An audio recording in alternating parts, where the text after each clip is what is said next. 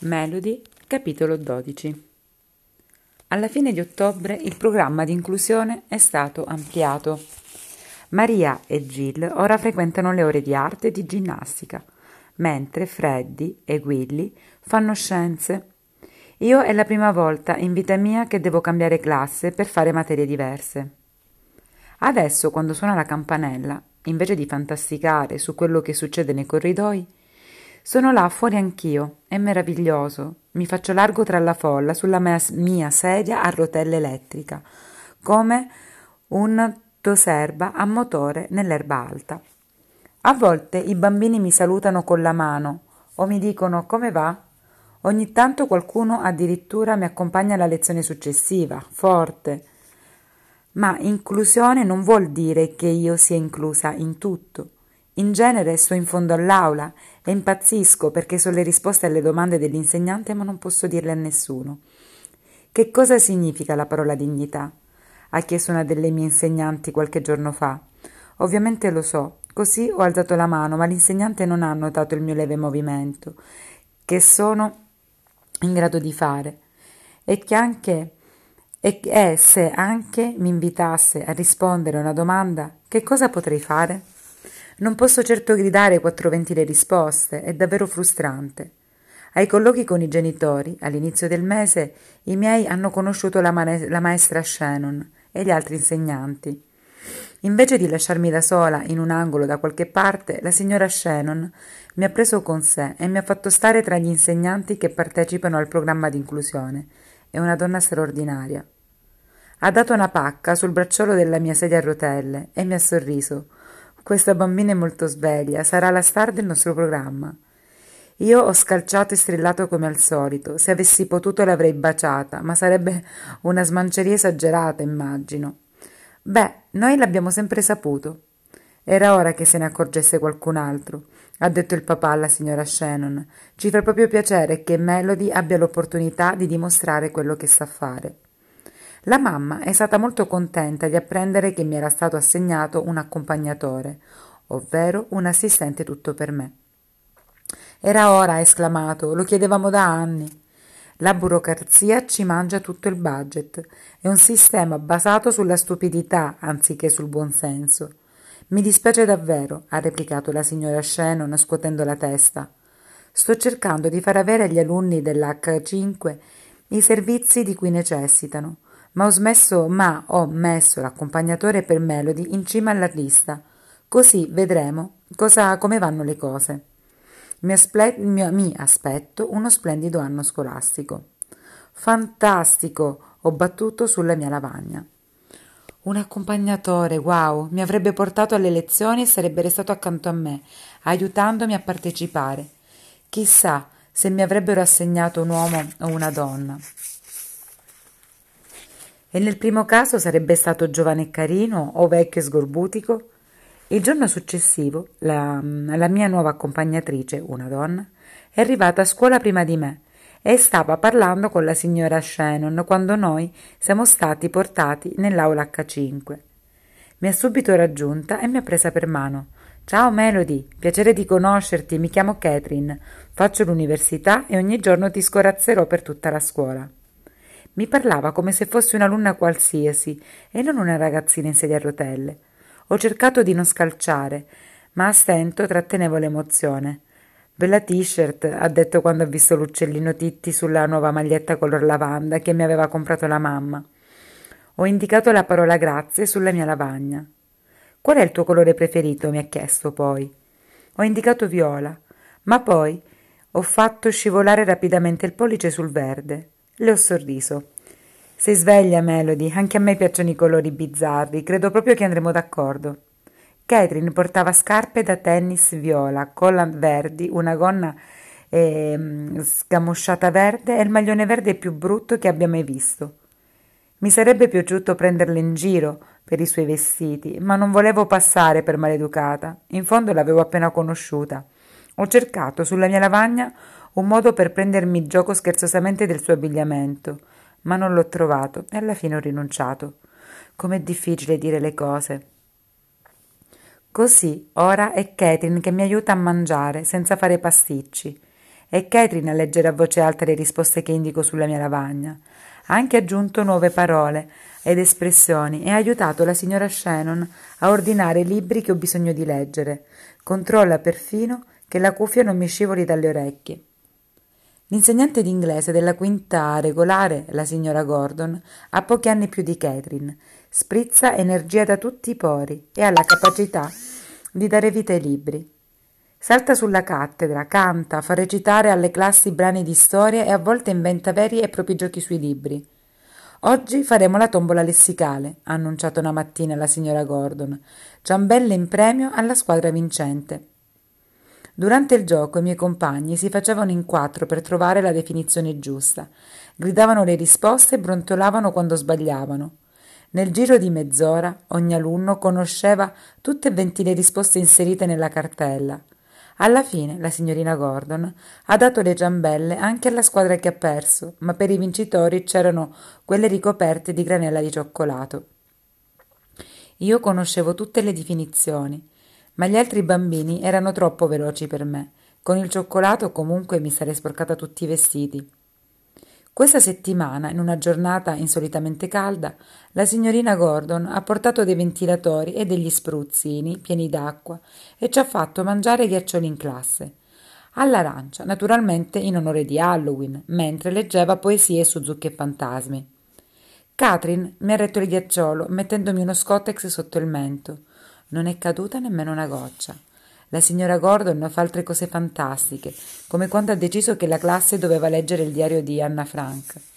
Ha invitato alcuni bambini a rannicchiarsi a turno in uno spazio angusto sotto un tavolo per far capire loro come dovesse sentirsi Anna. Io naturalmente non ho potuto, però mi sono fatto un'idea. E in questo semestre ci ha dato da leggere al- altri libri splendidi io sto leggendo, cioè sto ascoltando Shiloh di Phillips eh, Reynolds Naylor, la storia speciale di un ragazzino e di un cane. È The Giver di Louis Lorry, Lois Lorry, scusate la pronuncia. E poi ce n'è uno intitolato La fonte magica, in cui i bambini non diventano mai adulti. Ma rimanere per sempre bambini non è bello come si potrebbe credere. Grazie alla signora V potrei veramente leggere i libri, ma in genere sono stampati in caratteri molto piccoli e fatico a mantenere gli occhi sulla riga giusta. E poi nessuno finora trovato, ha trovato un sistema grazie al quale possa tenere un libro senza farlo cadere per terra un milione di volte. Perciò di solito scelgo l'audiolibro. Ora faccio anche i test. Catherine mi legge le domande e io indico le risposte sui fogli che mi appoggio sul vassoio della sedia a rotelle. Li supero tutti senza che lei mi dia il minimo aiuto. Probabilmente otterrei sempre il punteggio massimo, ma alcune domande richiedono risposte lunghe che non posso formulare con le parole che ho a disposizione sulla lavagna. Una volta, durante un dettato di ortografia, la signorina Gordon leggeva le parole ad alta voce e io indicavo le lettere sulla mia lavagna. Catherine scriveva quello che indicavo, in modo che potessi fare il compito anch'io. Claire e Molly, che mi guardano sempre, o almeno questa è la mia sensazione, si sono messe a protestare. Non è giusto, ha gridato Claire, agitando la mano per attirare l'attenzione della signorina Gordon. Catherine corregge le risposte, ha aggiunto Molly. Ma, mm, ma che cosa vogliono da me queste due? Sembra quasi che siano invidiose di me, follia allo stato puro. Allo stesso tempo però mi sono resa conto che mi ritenevano davvero più brava di loro, e questa è una novità assoluta. Lunedì scorso la signorina Gordon ci ha annunciato come alcuni di voi forse sapranno, dato che lo faccio ogni anno, il nostro progetto a lungo termine per la quinta classe questa volta si incentra sulla biografia. Leggeremo le vite di questi personaggi famosi, Faremo un tema su una, pers- su una persona a vostra scelta e poi ognuno di voi scriverà la propria autobiografia. Beh, sarà breve. Uno che cosa può combinare in undici anni? ha commentato a voce alta Connor, Connor, il ragazzone. Tutti si sono messi a ridere. Nel tuo caso, Connor, ha ribattuto la signorina Gordon, sono sicura che avrai fin troppo materiale. Posso fare il, il mio tema sull'inventore degli hamburger? ha chiesto Cornor tra le risate generali. Non credo che si sappia chi ha preparato il primo hamburger, ma puoi fare il tuo tema su chi ha fondato McDonald's. È diventato ricco a suon di, a suon di hamburger e patatine. Fantastico, il mio idolo, ha detto Connor. Rose ha alzato la mano. Sono felice che frequenti tutte le mie lezioni inclusive. Quando dobbiamo consegnarlo, signorina Gordon? Rose è il tipo di alunna che prende nota di tutto in un'agenda spirale e non si dimentica mai nemmeno un compito. Rilassati, Rose, abbiamo tempo fino alla fine di maggio e vi guiderò attraverso ogni fase del lavoro, un passo alla volta. Domani parleremo di come si scrivono le, le proprie memorie. Rose pareva soddisfatta, ma ho notato che ha preso quasi una pagina intera di appunti nel suo quaderno. Darei qualsiasi cosa per poter prendere appunti anch'io. Ma fare i compiti assegnati dagli insegnanti della classe regolare è già di per sé una cosa fantastica. Le ore di storia sono ancora meglio di quelle di inglese, anche se l'insegnante, il signor Dimming, non, non ha la verve della signorina Gordon. È un uomo mm, tracagnotto, con un principio di calvizie, e insegna alla scuola di Spalding Street da oltre vent'anni. Fra l'altro dicono che non sia mai stato assente, neanche una volta. Evidentemente ama molto la sua professione. La sua auto è già nel parcheggio all'arrivo del nostro pulmino ed è sempre lì quando torniamo a casa. Si veste come un predicatore televisivo. In genere indossa un abito con gilet. Non l'ho mai visto senza una camicia bianca, stirata e una cravatta colorata. Chissà se gliele sceglie la moglie. Alcune sono davvero eleganti. Il signor D ama la storia. È in grado di citare date, eventi, guerre e generali come concorrenti dei quiz televisivi. Scommetto che a chi vuole essere milionario avrebbe la vittoria in pugno. Gli altri alunni non sembrano apprezzare molto il signor Dimming. Tra di loro lo chiamano il sapientone e in fondo non hanno tutti i torti perché il signor D è davvero intelligente, abbastanza intelligente da essere responsabile della squadra scolastica che partecipa ai giochi a quiz. Quando il signor Dimming ci ha fatto lezione sui presidenti americani, mi è venuta la tremarella. Ha dato agli alunni un elenco dei presidenti degli Stati Uniti, con tanto di vicepresidente, dicendo che la settimana successiva sarebbe, ci sarebbe stato un test. Catherine mi ha detto, mi ha letto i nomi varie volte. Alcuni non li avevo mai sentiti. Mi ha confessato la prima volta che scorreva la lista il primo vicepresidente di Abraham, il, il primo vicepresidente di Abraham Lincoln era Hannibal Hamlin. E chi lo sapeva?